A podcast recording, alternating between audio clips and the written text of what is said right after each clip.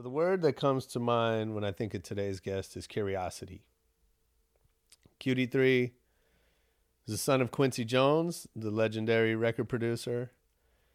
He grew up in Sweden, became a champion breakdancer and martial artist before getting into the music business himself, making hit records with Tupac, with Ice Cube, with a bunch of other people, and really um, being involved as in the the formative years of hip hop. But at the top of his game, he decided to leave the music business and started producing videos. And he got really successful with a, a popular video series called Beef, which explored the rap beefs from Biggie and Tupac. You know, was a, a multi series that really explored every avenue of, of beef that you could imagine. And now he's having his third career as a tech entrepreneur. He just launched a new company called WeMash and a new app in the App Store called Wemes, W E M E S.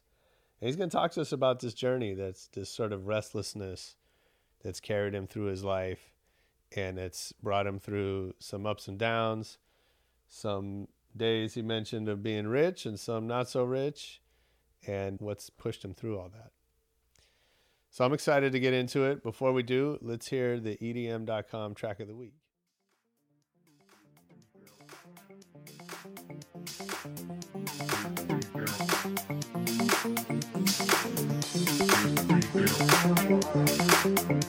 All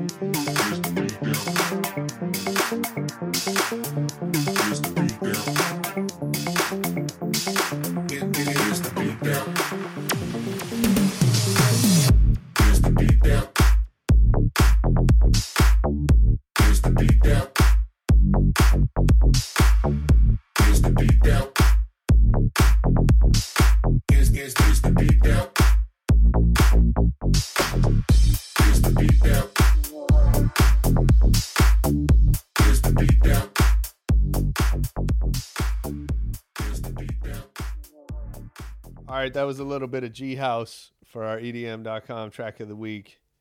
The artist is called Mishka, M I S H Q A, and the song's called Lights and Hustle.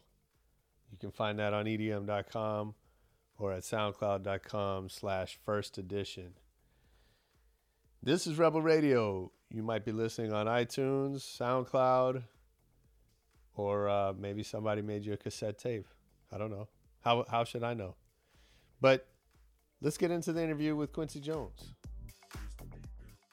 Thanks for coming, man. Man, my pleasure, man. Yeah, I appreciate you being here. It's been a long time, as we're yeah. saying. I th- so I think I came to some. You were doing like some kind of upfront or something when you launched. Um, I think it was launching QD3 Entertainment. What was the upfront for? What now? I'm trying to remember, but it was like I think when you launched. Uh, when did you launch QD3 Entertainment? Two 2001. Oh no! So this was around. This would have been around 2008, something like that, and it it was like uh, I'm trying to remember where it was, but there was like a big presentation on the video screen, and you had all kind of uh, you know ad and tech folks there. Oh, oh. Your man yeah, yeah, Paul, yeah. I was, think that was the. Uh, uh, was it the uh, the Urban Media Summit? Yeah, yeah, yeah, yeah. yeah, yeah That's yeah. right. Hip hop and everybody That's was right. there. Yeah, yeah. Yep. Chuck D and all that. Yeah, that was dope. Yeah. That was fun. So what are you doing now? Um, so what I'm doing now, man, I'm doing a whole bunch of stuff, tech stuff actually. Let me I'm turn sure. This off real quick. Speaking of tech, is um, is uh, I'm doing a couple things. I just launched a company called uh, WeMash. Okay. WeMash.com. Okay. And basically, what it is is my whole life I've always been, you know, um, passionate about technology. That's like my first love, really. I don't know if people know that, No. but that's what I went to school for, engineering and Is all that that stuff. Yeah. Oh shit. And um and I've always been a geek since day one. Like I I always wanted to get on like Wired magazine and Mix magazine. I didn't care about Billboard and Okay. Grammys or nothing like that. Really? To me, it was all about the tech prowess, right? Yeah. So like I was carrying around my drum machine. I had handcuffs to it. Like that was like the whole focal point for me was tech. Right. And Mantronik was like my idol. You know what Okay. I mean? And and so like like I said, when I, w- I went to Berklee uh, College of Music, but I Mhm. was, took the engineering line. Mhm. And that's all I cared about. And uh, so, so long story short, you know, I woke up. Thank you. I woke up and um, like about a year and a half ago and was like, you know, I got to go full steam into tech. I've always sort of dibbled and dabbled with it and and had like side businesses that foray into that, like VOD channels and Yeah. YouTube and all that. But I wanted to do it full time, so I studied. You know, I went and studied all the books. Read Ben Horowitz's book called uh, "The Hard Things About Hard Things." Oh yeah. Yeah, it's a Yeah. great book, and I just fell in love with, with him and the whole notion of, of going full time into tech, and, and just hit him on Twitter, and um, and I had this idea that I bought the domain for back in 2004, called WeMash, and it was basically the premise is that, you know, um, I've been in music sampling my whole life, Mhm. and making records from old records, taking old hits and creating new hits, Mm-hmm. and you know, um, I saw the opportunity that, um, of video taking the same path. So I bought the URL of WeMash like way back in 2004 before YouTube even existed to do that play, and it was just too early. Mm-hmm. So every year I would try and try and try, and then like a year and a half ago I read Ben's book, Yeah. hit him on Twitter, went up to him and pitched it, and uh, we got financed. So Nice. so I'm, I'm doing that full time now. So much. and what's it gonna be? It's uh, basically a mashup platform. Um, like you know how people are doing mashups with like they're taking like film Mm-hmm. clips and music video footage and Yeah. interview footage and they're creating their own videos or doing things like bad lip reading where they put their own voice on Yep. other movie clips to change the context and make it funny Yeah. and all that stuff is illegal right Mhm. so people are stealing the content you know Right. they're doing whatever they can to Sure. to grab it and so the problem with that is the the, the creators the people that create that content can't make money off it because it's illegal Mm-hmm. YouTube can't make money off it, and the licensors can't make money off it because it's like multiple clips mashed up, and they only Right. own one of them. Yeah. So we're fixing that whole universe by creating a platform where we're clearing the content beforehand, putting Mhm. it in the cloud, letting people mash it up with tools that we build, and then being able to export it to YouTube, Vessel, and Twitter, Vine, and Oh, all that's that great. stuff. Yeah. Why hasn't Nice. anyone done that? You know, I, I, it, I don't know. Like it seems like YouTube would make a move to try to do something like that, but that's I, I think the problem is that you know any of the bigger companies is a threat to any of the licensors, right? right. So Right. like if YouTube gets uh, management of all the rights for music and, and video, then you know what are the entertainment companies even there for? Oh, So they can't really give that up. Right. So Yeah, they're it's- gonna need a less threatening middleman like Sure. us to do it. No, it's interesting. I think. I mean, even you know what's happened with the MCNs, right? Is like Yeah, you know at the beginning it was just YouTube didn't have the bandwidth to think about that. exactly. So they said, well, let's let some other people handle that, and you know, it's almost like, you know, let somebody else prove that there's a business there. Yep. And then we'll worry about it. And I think, you know, to your point, it's like certain things need to develop under the radar. Yep. Mhm. You know, we talk about that, right? We, culturally, is certain things need to happen just Mhm. like Yeah. without all of the attention and the pressure. Mhm. You got to think too. YouTube, they're, they're they're smart. You know, they know that no matter what we build on YouTube, they get the same percent if they did it Right. themselves. Exactly. So why would they build it? Right. So let somebody else do it, figure out the model that is and smart. Yep. the legalities and all and, of that. And that's how our platform works. Also, is like we put the content up there and we give them the tools, but then Mhm. other, you know, um, app creators can develop tools for the platform also, Mhm. Mhm. and then the users are doing the content. So, you know, th- it's up to to the universe's creativity on what can end up on the site any given day. Yeah. Mhm. How did you realize there was a need for this? So I, I'm actually a, a filmmaker also. Like I started in music as a music producer, and then and then I was a filmmaker, and I built a media company called QD3 Entertainment.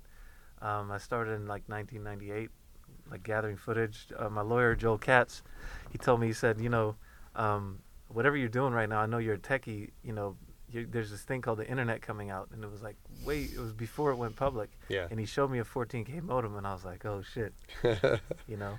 And so at the time, he told me he said invest everything on this thing called the internet, and um, um, and at the time I was thinking about doing a Ken Burns series, right? Like Mhm. for hip hop, Mhm. like documenting hip hop in a Mhm. video series. It was going to be VHS before DVDs even. Mhm. Right. And he was like, "No, you should do it on the internet." So, so I started buying footage. Like I would take all my Tupac revenues and just buy like Biggie and Tupac footage and, and like old classic Right. stuff of Dre working in the studio. And then I started shooting my own content also Mhm. with the idea of going straight to consumer. Mm-hmm. And so we did that.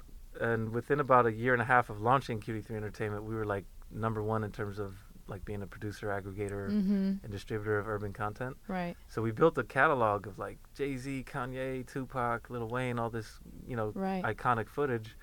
And for every DVD that we were shooting, we were shooting like 100 to 300 hours per project, and then we'd use an hour, Mm-hmm. and then the rest would just go in a vault. And I was Right. thinking for myself, like, I'm not going to really reopen these projects and, and look through it again. Like, we already did that. Right. But what if we crowdsourced it? Mm-hmm. And that way, you know, um, you know, I like to help underserved communities also. Mm-hmm. So I look at it like if you're if you're a kid in the hood and you you want to get into the media industry or digital industry, digital Right. media industry, um, here's a way where you can jump right in. You don't have to pay clearances up front, Right. Mhm. and you um you have basically all the high end premium content available. Right. All you have to do is curate it, edit it, and do your thing with it. You know, it's, it makes it easier for a lot of people to monetize Right. Digital media. Yeah, that's Yeah. awesome. Yeah. So it's targeting people that want to create films or It's Sure. targeting literally anything. Like pe people are using like mashups to express themselves. You know, yeah, it's Mhm. crazy. they're using art it is to, so to message each Yeah, other, memes Yeah. and to do memes. We just Yeah. created a meme app. We can talk about that, but so it's like anything you can imagine. It could be somebody who has a cause, and they know that if they say it on YouTube, it might not get millions of views. But if they have, Yeah, that's brilliant. you know, a mashup say it with famous names, you know, it might Right. get more attention. So, yeah. y- or somebody who's a site owner and they want to just program their site. Mhm. and they don't have access to talent or video production, they come on here and just curate. Yeah, that's brilliant. So I want to go back to the beginning though, because you had an interesting career now spanning you know multiple industries. Yep. Um, but I want to go back to how you got started, Yeah, yeah. and uh, you know, and so obviously, um, uh, you know, it, it seems seems sort of obvious that you would go into music, like, uh, you know, as Quincy Jones' son. Yeah. And um, so, what was that like? Though, how were you first exposed to the the making of music? Oh man. You know, I, I have had the good fortune of even beyond my dad, but especially my dad, you know, Mhm. um, just always been around classic, you know, music sessions my whole life, you know. Mhm. And starting with my dad, you know, like I used to go to sessions. I was the only boy in the family, still Right. am. So Sure. so he would bring me to everything, you know. Yeah. So like I would go to like the off the wall thriller sessions, George Benson. I was there when he met Michael in New Yeah. York when they were doing the Wiz, Wow. you know, and I just got to see all these things. When you're a kid, you take it for granted, but Sure. then as I got older, I was like, how, Damn. how old were you? I was like, it started when I was like four or five years old. I used to go to like Roberta Flack concerts with them, and Right. Jazz, all that. When did you realize that m- it meant something?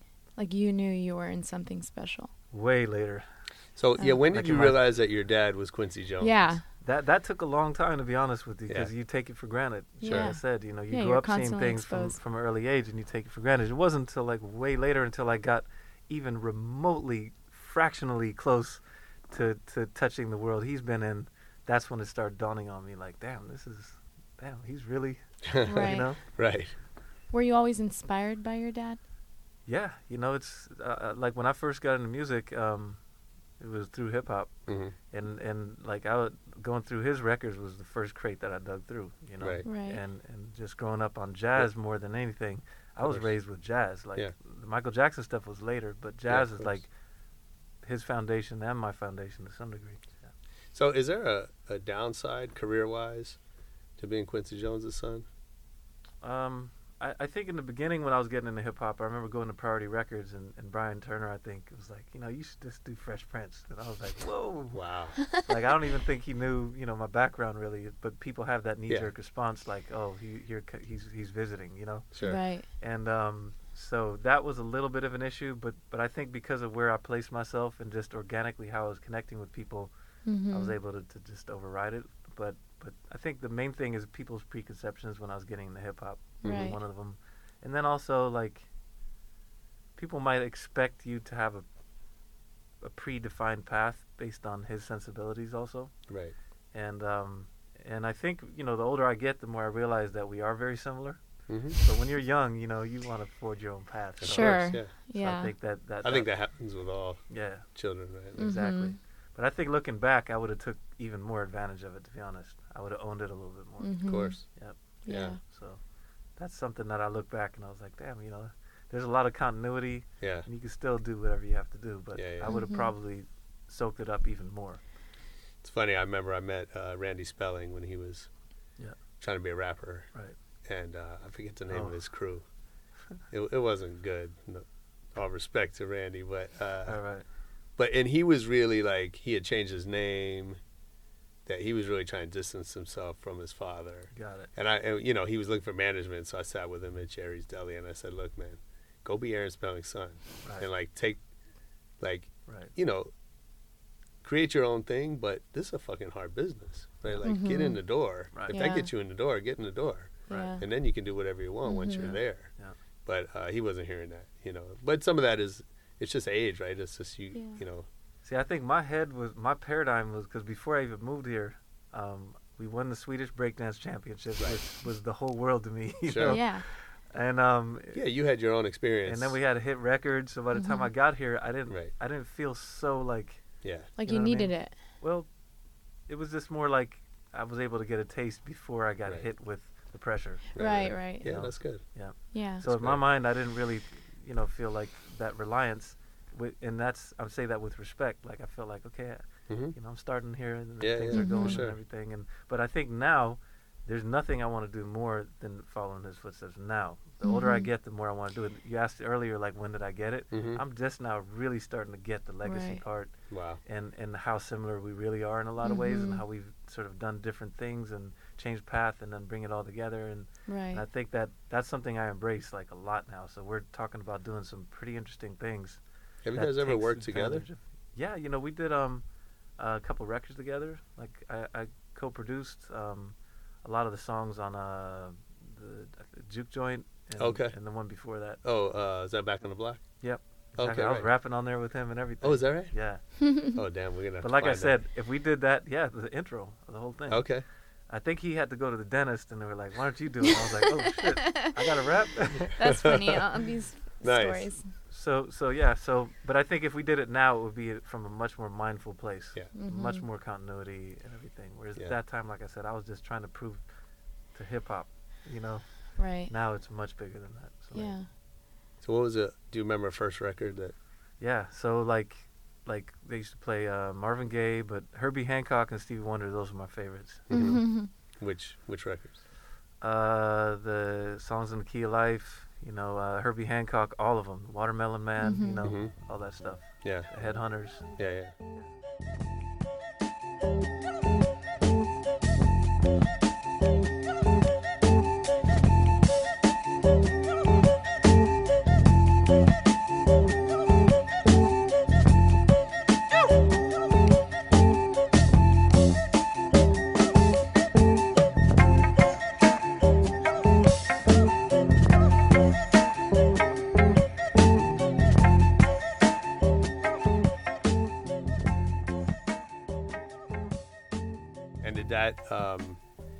So so growing up in that environment, like, did you? Was there a conscious decision that I'm gonna go make music, Mhm. or did it just sort of happen? And To be honest with you, I think I tried to resist it yeah, because everybody was asking, "Are you gonna do music just like your dad?" Yeah. and this, Right. that, and other. And then you know, I think every kid has that streak of like, well, Right. I'm gonna maybe try something else. Yeah. right. And I tried that, and everything always led back to music. What'd you Right. try? I tried um, martial arts. I was into that big time. You know, Mhm. I thought that was gonna be a life career. You know, when you're young, you know. Sure.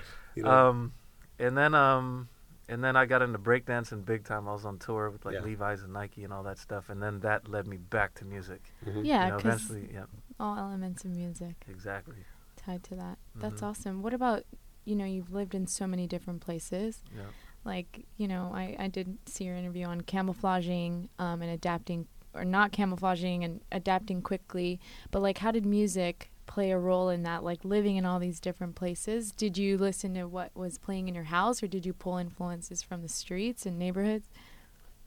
Um, it was a combination of everything. I think I got a great foundation growing up. Right. You know, I saw the sessions, I heard the great records, and it was always curated at the highest level. Mhm. Right. And then, um, like I said, I moved out. I lived in Paris for a little while as a kid. I lived in Sweden most of my upbringing, which is a really musical place, by the way. Like that, they're the music Really? capital of the world right now. Is that right? Yeah, I didn't know that. they, um, they're the third largest exporter of music in the world, and we only have nine million people.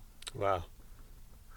So, So that- how was you? How how's your music influenced by by Sweden? Because in Sweden it's it's another curation play, right? Whereas like it's geographically on top of everything, so they Mhm. don't have a regional sort of specialty. They listen to the best from everywhere. Oh wow. So the best from the West Coast, the best from the East Coast, the best from Mhm. America, Paris, everywhere. So it's all always about the best of everything. Because with nine million people, you don't have room for a mid and low class of taste. Right. Yeah. Everything is good. you? Right. So like if you buy a coffee in Sweden, no matter where you get it from 7-Eleven, anywhere, it'll be the best coffee you ever That's had what in I've life. heard. People Yeah. like my friend went to Geneva and she said like the McDonald's is so expensive and amazing. It's in, yeah, Right. everything tastes good. There's no room for for low or mid level of anything. Clothes, nothing. Mhm. So all you see your whole life is really the best of everything. It's Mhm. not a wealthy country in that it's a socialist country. It's like Right.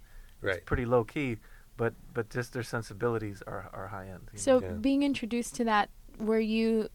Did you have a different ear for music or talent? Like, did you see things different because you were always exposed to like the best?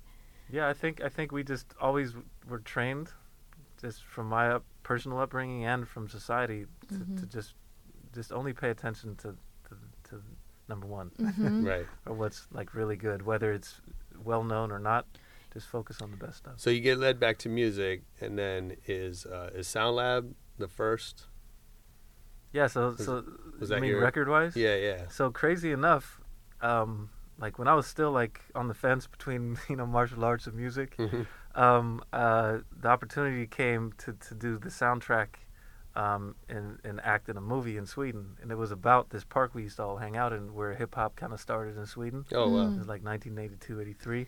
And I used to be in that park all day, so they wanted real people from, from the park to be in the movie and be involved. So I was like, I'll do the music. hmm And I hadn't done it before, but I, I just wanted to be part of the project. Right. And so they bought me some equipment when I was like 14 years old, and they were like, "If you guys can figure all this out, like you got it." And I was like, "Cool." I learned it Yeah. on the spot, Yeah. and that's how I really got into music. And don't you know, that movie and soundtrack was like one of the top-selling projects of all time in Sweden. Is It that was- right? The first time I ever wrote a song, it was like a smash hit. What was You it called? like- it was called Stockholm's Night, okay.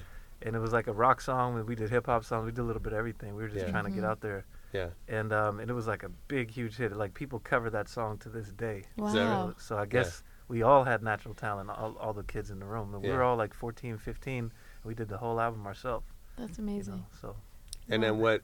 So what goes through your mind when all of a sudden you got a hit record? You're a teenager. nothing. Do you I- have I- any idea? I, I didn't know. Same thing as I didn't realize the level Yeah. my dad was at. We had no idea how hard it was to get that to happen. So we Yeah. were like, cool, you know, whatever. Right. Just messing around. And I left Sweden like a few weeks after that blew up. So I didn't even get Came to back really- here. Yeah, I came back here. Oh my Yeah. god, that's so wild. and did you come back knowing that now I'm a musician? Um, Is that like you came back here to make music, or was it something else? in my head, I was still a b-boy Mhm. slash like I was trying to be the king of the beats at the time. Like Mhm. Mantronik was my Mhm. my god my like god at the time, right? Yeah. So I was just trying to be the the king of hip hop tech. Like that was my thing, even Mhm. back then, you know. hmm So I came here to do that. So I moved to to the Bronx first in New York and uh, was roommates with T La Rock, Okay. first rapper on uh, on Yeah. um, Def Jam.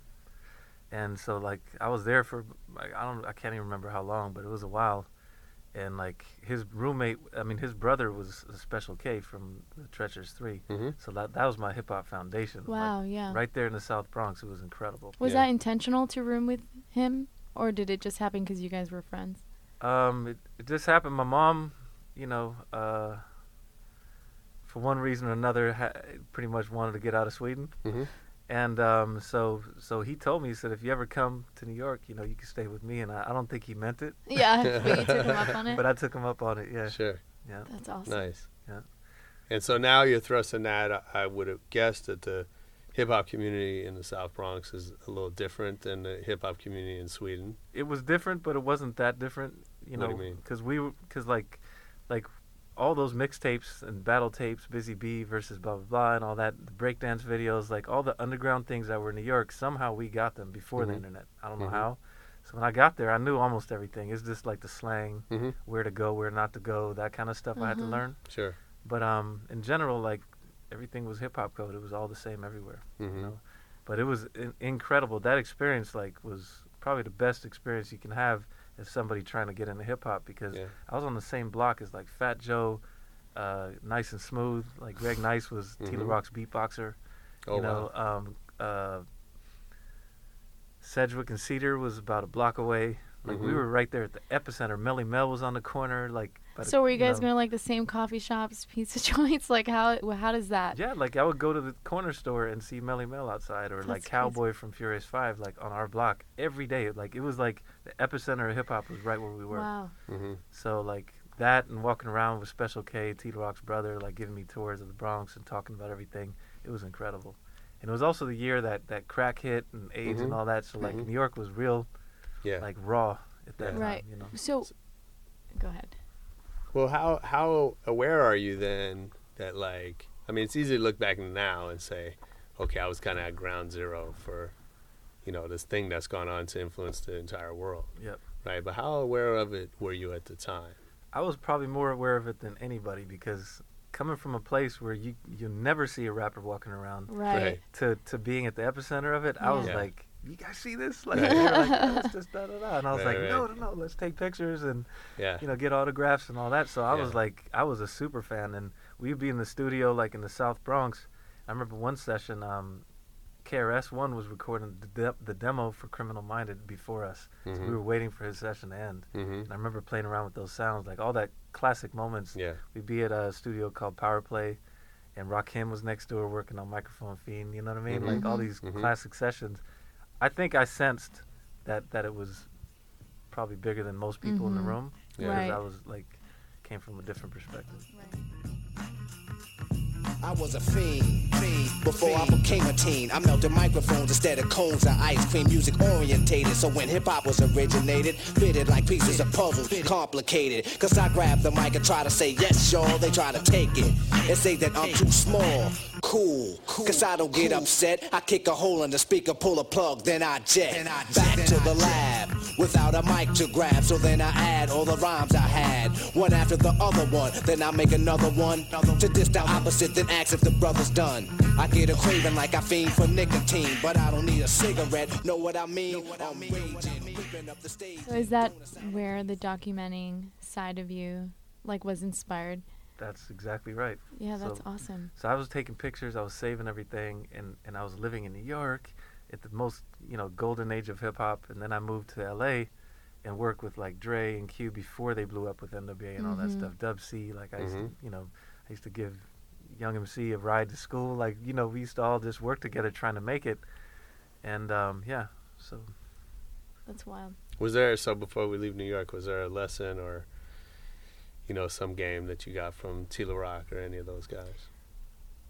I think they taught me the difference between like rap and lyrics. You know what Mhm. I mean? Because I thought everything spoken word was rap. Mhm. Like even the stuff we try to do, and they were like, no, no, no. like this is lyrics and this is rap, and they and they were basically the inventors of the new school. Those guys, you know, Special Mhm. K, T La Rock were the first ones to use long words Mhm. and like Right. a bunch of syllables and like change up the rhythm, and Mhm. everything was more complex. Mm-hmm. So I really like God blessed me to put me in the right exact Right place, right time. right place, Yeah. at the right yeah, Malcolm Gladwell says best. that. Exactly. Yeah, that's awesome. So when you moved to LA, were you like, maybe I shouldn't leave New York because this is the hub? Or did you take what you left knowing that I'm going to take everything I've learned here and apply it in LA? Yeah, when I first came to LA, it was crazy because they didn't know who KRS was. Right. They didn't even have the records. I had to order the records and then play it for people. Like this is hip hop, you know. And it was right when Ice T was like the main person. Mm-hmm. And then I hooked up with this guy named Crazy Toones. Mhm. He was um, Dub C's brother, and me and him became production partners. And we signed this girl Tairrie B. Oh, I didn't know that. Yeah. You know, I used to manage Dub and Really? yeah, Okay. Yeah. like in the uh, night. It, so for Curb Servin' and West Side Connection and Shadiest One. Okay. Dope. Yeah, but I didn't, I didn't know you guys. This is together. like That's amazing. this I mean, this is a this while is before that. 87. Yeah. And um and yeah, so so we signed we, we we we did a demo on this girl Tairrie B, and then she ended up getting signed to Dr. Dre and Eazy Right. when they had when they were called Comptown Records before Ruthless, I think. Yep. Mm-hmm. And um so that's how I got in the game really. And then I you asked me the question about the transplanting from New York. Right. I didn't really think about it. Like if I went to Japan, hip hop was there. If I went Right. to Sweden, Right. hip hop was there. We- Even we just- before the internet. That's you wild. bring it wherever you go. It was never like a difference. mm-hmm. And But I also, just you came into so Ice T, you know, Everlast, which I know you worked with. Yep, yep. Uh, like that was kind of the New York connection to the, to L.A.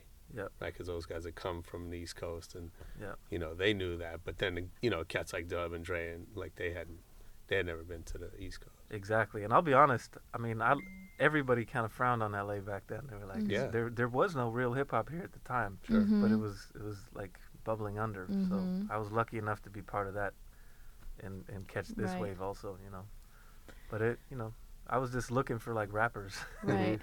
people that were actually in the lyrics and stuff. So Yeah, That's awesome. So, right place, right time.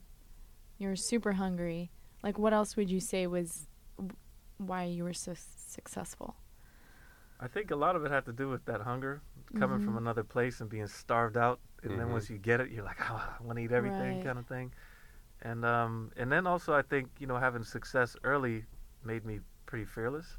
So I would try things. Like if I wanted to do something, I wouldn't I wouldn't say, well, I don't know if I can do that. I would be probably overconfident. Oh, but that's like we hear that constantly. That overconfidence, like, Yeah. really pushes people in I the mean, room. feeling the fear, but still pushing ahead. right. hmm Yeah, Overconfident no, that's in that way. you definitely know. a common theme we hear with these successful DJs that we've interviewed. I think it's it's in confidence defined as like not worrying about, you know, just following your. your So did you Yeah. did you learn that, or you know was that was that from dad or was that Yeah, like, my my dad always told from? me, uh, both my parents, but especially my dad always told me that um, if you just follow your passion, you're always gonna get the money and Mhm. everything Yeah. else.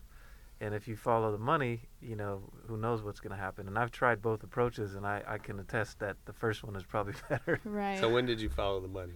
And what happened? I tried us to what follow the money like like for a period of uh, it was when I got into the DVD game, Mhm.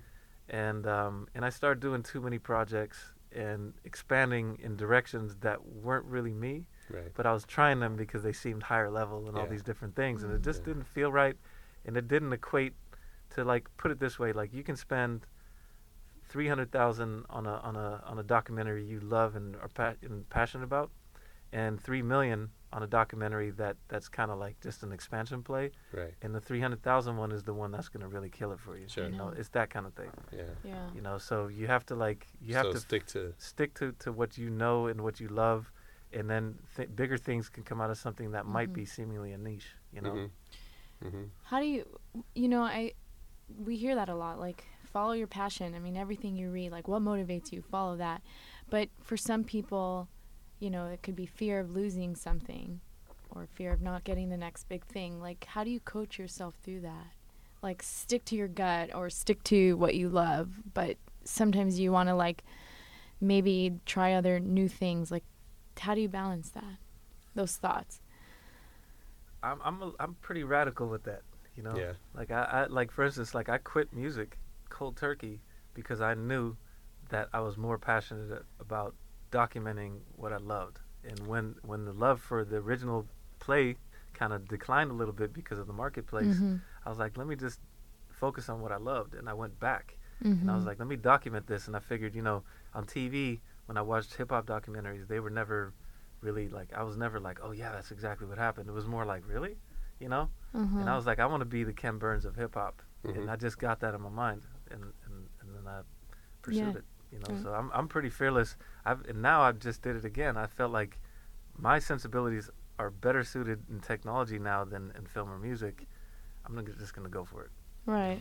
Yeah. So so, I want to hear about how that happened a little bit. So you, you know, I think when we met, I was trying to remember how we first met. And you know, I think you, just around, right? Like Yeah. That's what happens. You know. Yeah. um, but you know, you're working with Ice Cube. Yep. You know, with Tupac. Yep. With um, LL. hmm Right. So some of the biggest names. Yep. You know, uh, in the world, and and you know, the album you did with Justin Warfield, I think wasn't. Um, commercially successful, but like had a big impact, had a lot of influence. In Europe, I know.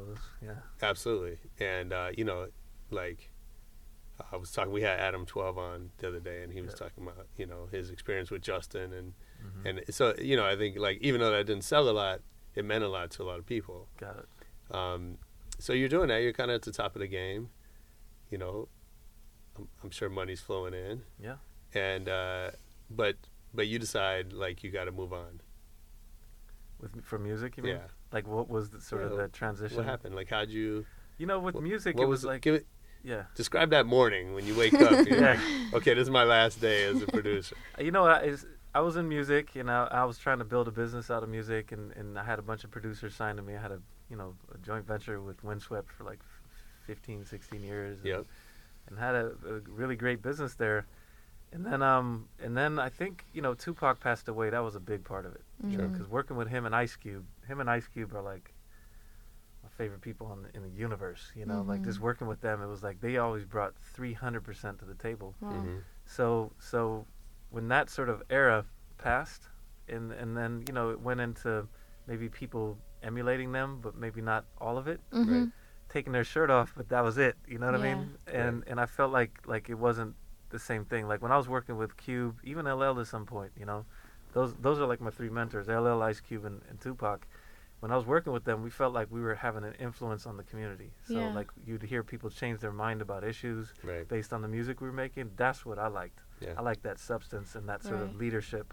And then it became the other way around. Everybody became followers. Every record sounded kind of the same Mhm. and and and uh, while I could still appreciate some of the music, I just wasn't feeling it. Like Right. after being part of something that meaningful, it was hard to engage. Sure. Right. And I was looking for the next Pac and the next Cube, Yeah. who was really trying to change the world, and and just went in a different direction.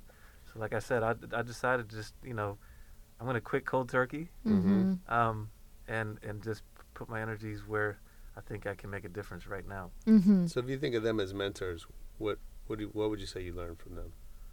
um, whew, from from LL, I learned work ethics. You know, like he would leave me in the studio and come back the next day and expect things to keep moving forward, right? Mhm. So like he he taught me how to how to really grind and not complain and just keep going. You know, like he'd be like, try ten things. I'd be like, well, we already have it. And he's like, no, try ten more. and just kept pushing me. You know. Mhm. And then um, I was staying at his house in New York when we were doing his record. So Mhm. 14 shots to the dome.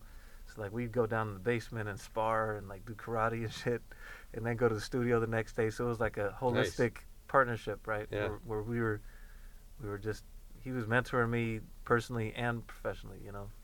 So it was just a dope relationship with Cube. He was like, uh, if you show up five minutes late, you know, you missed the session. Mhm. So everybody knew we had to be on Okay. time, and and so it was like it was guidance, you know, like there Mhm. was no discipline floating around in hip hop besides those two guys. Right. So they were like real, sort of, everything was like super timely, Militant. business like. And Cube was a year younger than me, and he would say things like, "Don't call me on the weekends. That's my family time." So I was learning from him, you know. Right. Yeah, that's So I was looking at it like I want to be like that guy. So that's one of the reasons why I went into besides my dad, I went into film also. Like Yeah. I saw him writing scripts while he was waiting for me to finish a beat or you know what I mean? And he was always working, so that that was inspiring. You know? Mhm. And then Tupac, you know, you you go in the room with Tupac and you feel like you can do anything. You know, before that I might have had like, you know, everybody has self doubt issues or is this Right. beat cool or is this the right direction? You asked about like where I got that confidence from Tupac Yeah. for sure. He'll be like, just do it. Like, let's go. Wow. Like, to Live and Die in L.A., we recorded that song in like 20 minutes. hmm That's I amazing. played him, played him the record, and like 20 minutes later, the whole thing was finished. So you can go from just a concept to having the full manifestation of that in like. 10, 20 minutes with Tupac. So, hmm That's amazing. yeah. Wow.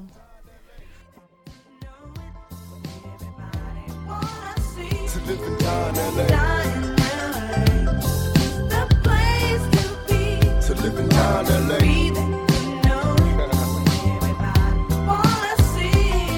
It's the city of angels in constant danger. South Central LA can't get no stranger. Full of drama like a soap opera. On the curb, watching the ghetto bird helicopters. I observe so many homies getting three strikes, tossed in jail. Sweat a pen right across from hell. I can't cry cause it's home now. I'm just a player on his own now. Living life thug style.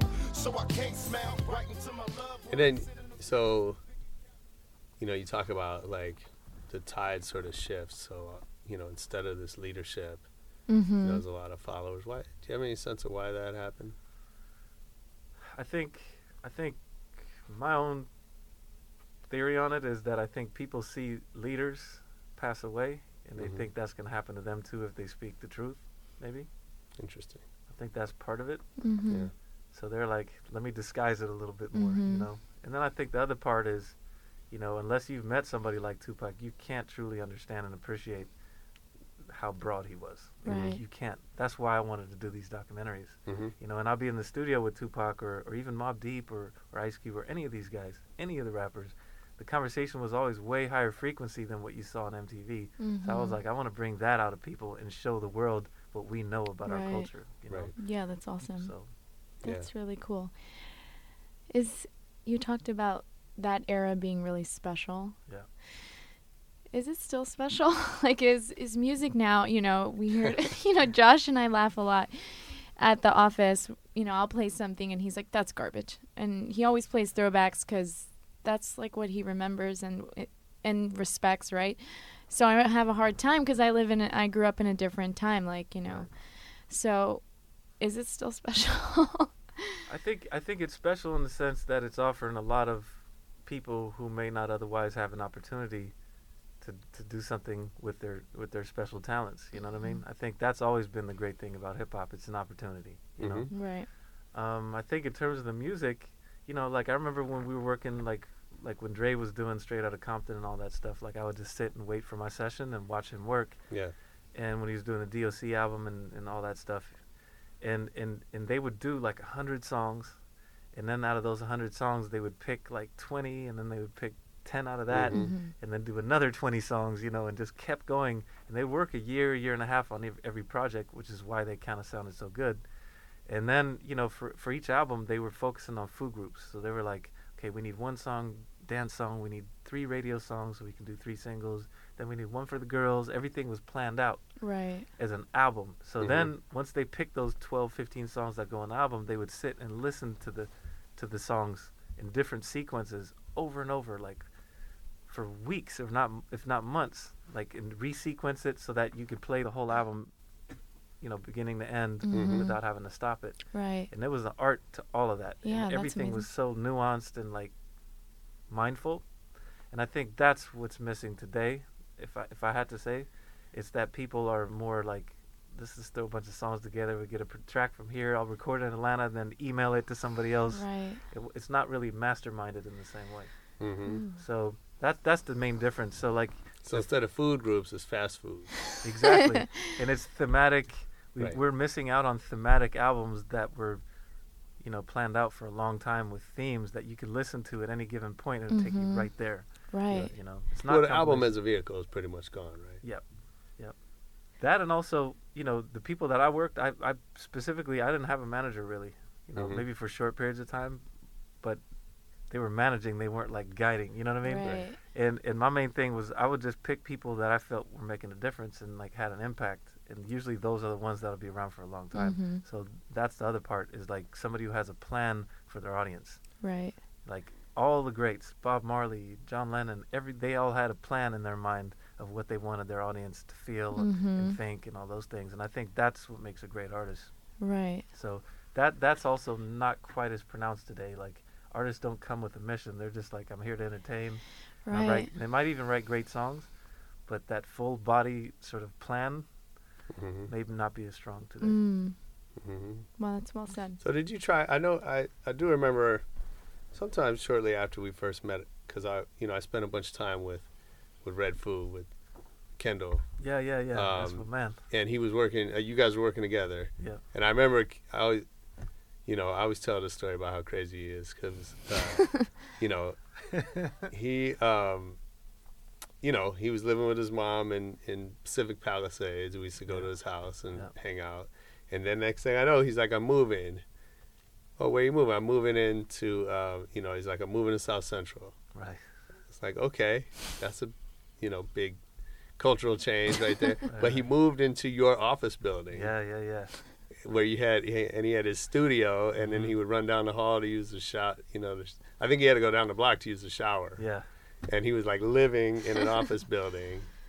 And I, at the time, I mean, I was just like, dude, you're Berry Gordy's son. Like, why are you living in an office building? Right, right, You know, but he Right. needed to go through whatever right. he was creative. going through. Yeah, he was a creative. and obviously, you know, it's worked out for him. He's, you know, Right. he's been able to do some cool things with it. But I know you were mentoring him.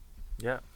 And so, um, uh, you know, I'm curious with, um, like, how has that worked out for you being a mentor to other people and trying to like pass on some of these lessons? Um, uh, real quick before that, you know, it's interesting because people might wonder the same thing about me, but like I grew up with my mother mostly as a kid, Sure. Mm-hmm. so I had the luxury, in my opinion, of growing up rich and poor. Yeah. You know, so that's why I was there. Yeah. You know, like we, we from from Were you living in that building too? Uh for like eight years I was there. Oh shit. Yeah, but I was I was lived around the corner. I Okay. lived in Inglewood at the time. Okay. You know, but Yeah. but still like that's that that wasn't something I did to reach out. Like Mm-hmm. I grew up even in Sweden, like in Mhm. Right. last station, which is like the Bronx. You know what I mean? Right. Right. So so I actually had the luxury of being able to A B poor versus rich my whole Yeah. life, which Mhm. is why I wanted to do documentaries because I felt I could be a bridge. Mhm. Yeah, like your your POV Mhm. was Yep. But in terms Really of being a mentor, like like that's something I wish I would have had more of as a kid. To be honest with you, like Yeah. we had to read about people in remote locations, try to suck information and. Yeah, and learn things, and there was no internet, so like like, and nobody really putting you in position until I met Cube. He's the first one that was like, "Yo, I believe in you. Here's," Mm-hmm. and Yeah. he gave me everything you know I needed to succeed. And so um, I want to do that for other people. So that that's definitely important to me, Mhm. you know. And Kendall, like like I said, he he was he was super technical, like a really smart guy, Yeah. you know, really technical and curious, you know, and like I'm I'm like half geek and half hip hop, and I think Right. he's kind of the same way. Like yeah. like we're both very curious intellectually, so like that's how we connected, you know. Mhm. Yeah. And I probably learned more from him than he learned from me at the time, Mhm. you know. Nice. So Yeah. we we were we were the first producers I think that had like computers to produce with. Like in hip hop, we were definitely the first. Like Yeah. we were working on black and white Atari Mhm. computers doing like Ghetto Bird and all that. Mhm. Oh, that's funny. Yeah, yeah. Yeah.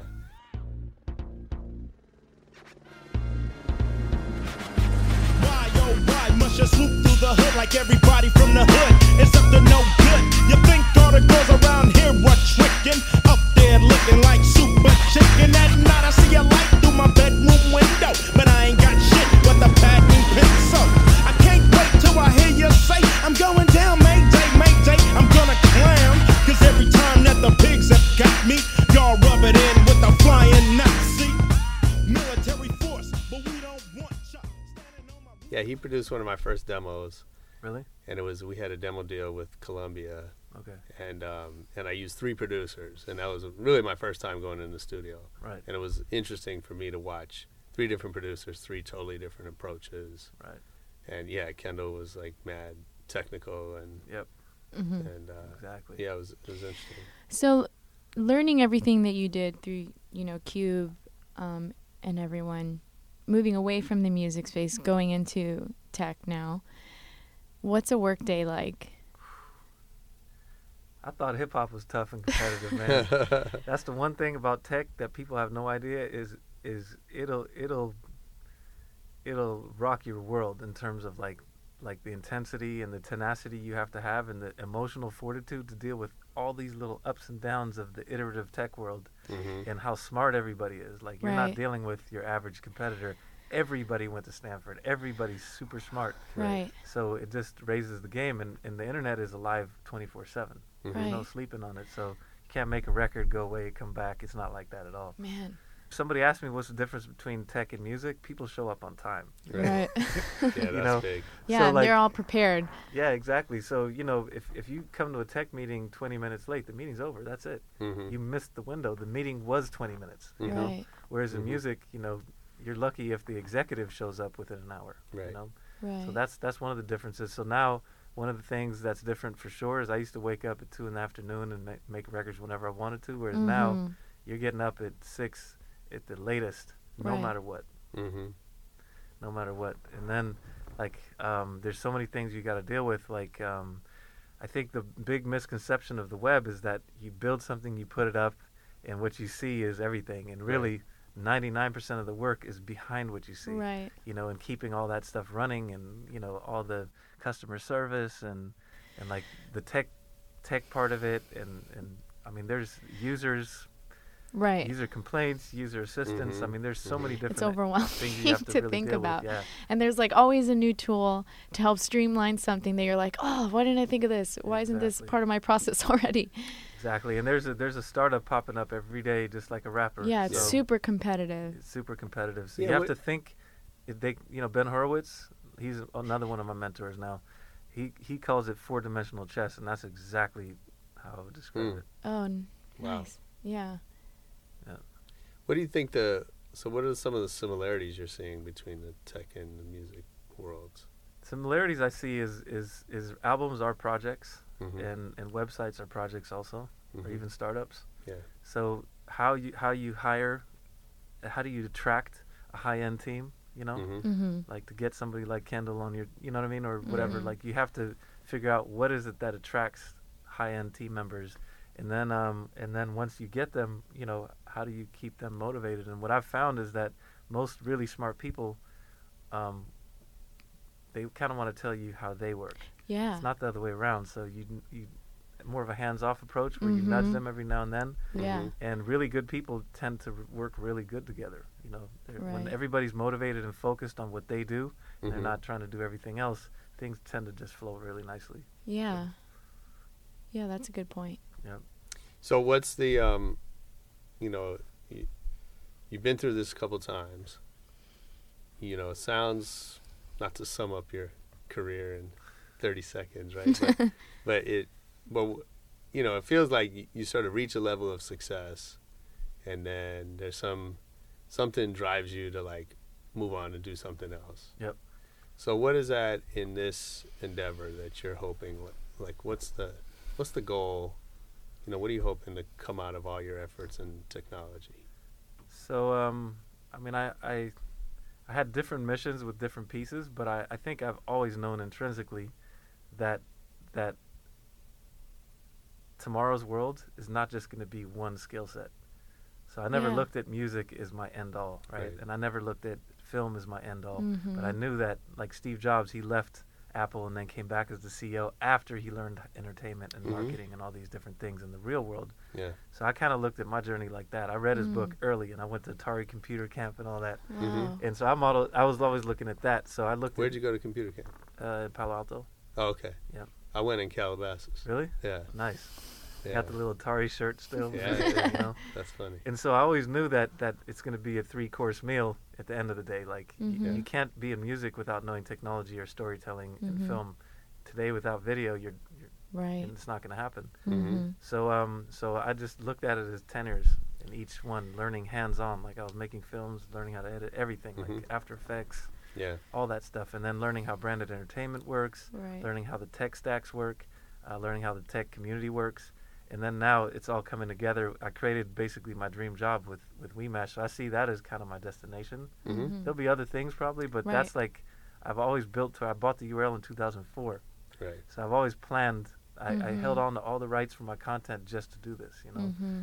So if that works out, then I'm going to bring everything into that and basically look at that as like um, like I can do everything there. I can do Yeah. music, I could do hmm video and technology all Sure. in one room. Yeah, that's really inspiring. What would too. uh What would make you want to produce another record? You know, that's interesting you say that because I'm I've I've been feeling the itch for a long time. I didn't think about it at all, Okay. and then I actually saw Cube up at the Straight Outta Compton uh, hmm premiere in Palo Alto. when Mhm. Ben did a screening there. Yeah. And um and and it just kind of bit me again because like my kids are now into the generation of hip hop that I was working on for a long time. It just didn't cross my path so much. How old are your kids? My kids, my son's thirteen, Okay. Yeah. Good age. Now Yeah. he's like sharing all his ideas. and my daughter sings like really good. Oh, really? Yeah, super cute and all that. Nice. What up, Nia? so yeah, so you gonna make? Are you gonna? Is there another generation of Joneses coming into the music business? I think my daughter is gonna take it to the next level. Is She's that right? like she sings every day for like eight hours, man. No way. On YouTube, practicing with her headphones on. That's amazing. yeah. I read four hours a day is like you can learn any skill set if you practice for four hours a day. Yeah. But eight hours, wow, that's She's awesome. ten, and she sounds like Rihanna or you know Oh my god, Halsey or amazing. like that. Wow. She's So dope. cool. That's cool. Yeah. You get, so are you gonna make a record with her? Is that what you're thinking If about? she lets me, I would Okay. love to, you know. okay. Yeah. That's awesome. yeah, she's Yeah, that- still a little shy with it, but she's really good. Like, Yeah. like professionally good. Like, yeah. Yeah. That's funny. Um, so you you know you've been really successful in in video. Yep. And um, you know, like like you mentioned, you started kind of before the web, and then you know Yep. you've been involved in in video for the web. So how does that? How do you see that world changing? You know, and and what like, you know, it feels to me like YouTube and those platforms have ushered in a new approach to filmmaking. hmm Um, you know, what what's your take on on like what's happening with video right now? I got a funny story about that because because being a techie, whenever like a new technology would emerge, I would just go see them. Yeah. So Mhm. like when YouTube before they they got acquired by uh, Google, I just went up there and, Mhm. and called up Chad Hurley and, was, and we just went up there and we asked them if we can do a channel and at the time they didn't have capabilities. So um so we were one of their first channels period because they called us they're like all right we're ready Mm-hmm. you know so Yeah.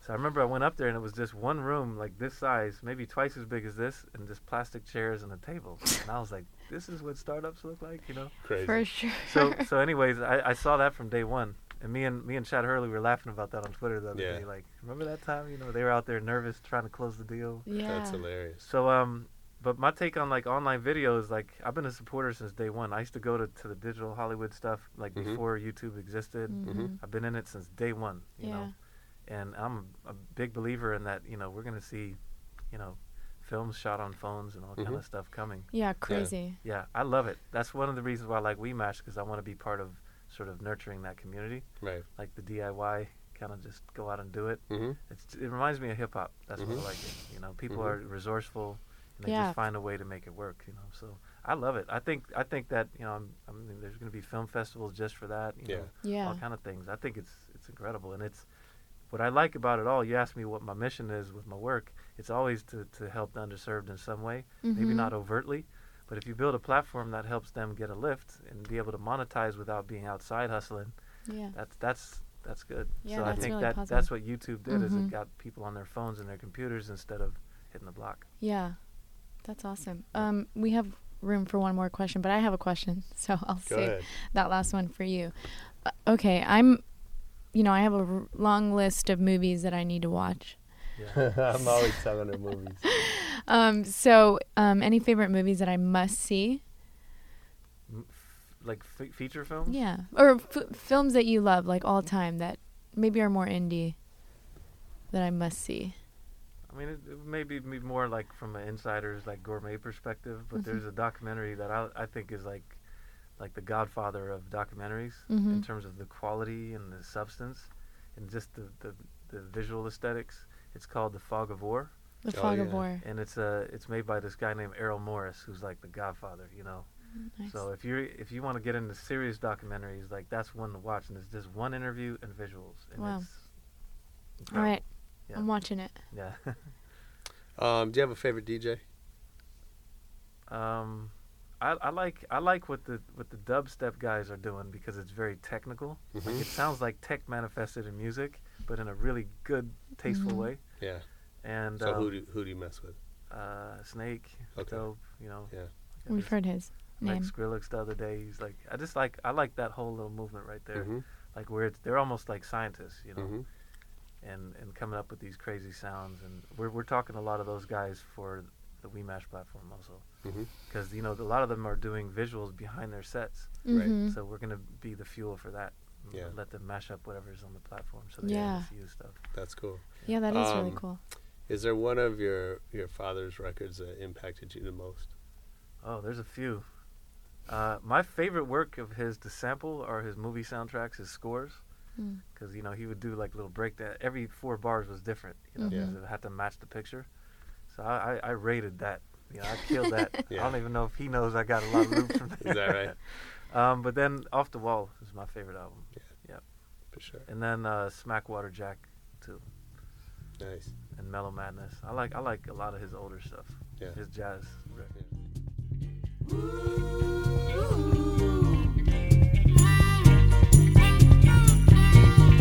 Smack, water jack, he bought him a shotgun.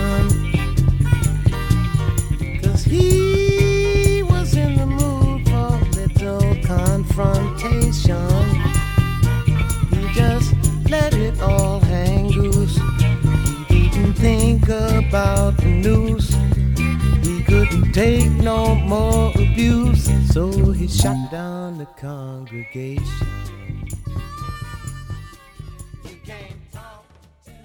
Oh, well, thanks for being here, man. It's yeah, great to you see have you. um yeah, likewise. Appreciate all the Thanks for me, insights. man. yeah, you have a very humble energy and you're very inspiring. Thank you. Thanks. Yeah. Appreciate it. Nice. All right, where can we well, should we do the Oh, yeah. Yeah, where can we find you on social? Can we promote some socials? Um, yeah, just I think cu- I'm Instagram. I mean, they're all different. yeah. I'm I'm QD3 on Twitter. You know, Instagram, the real QD3. Facebook, just put my name in there. Uh, those are the main thing, main platforms that I And have. is and is WeMash, is it up yet? Are we, are we, So are we we're looking- launching the first app for WeMash um, this week. Okay, oh, nice. nice. So Apple yeah. just approved it, so the 17th it's going up live. Okay. yeah, share it with so us. check We'll the get- App Store. Yeah, it's called Wemes. Wemes, W E M E S, and that's video memes. So we're evolving Oh my gosh, memes that's by letting people put text over clips from Yeah. our library, like people like Kanye and Dre and all that. All right, we're going to be using it. Yeah. Uh, so we are out of here. That was QD3. I hope you enjoyed it. If you're on Dash Radio, hit us up. If you're on SoundCloud, hit us up. If you're on iTunes, hit us up. If you're on Twitter, at Rebel Radio Net, let us know what you thought. And come back next week for more Rebel Radio.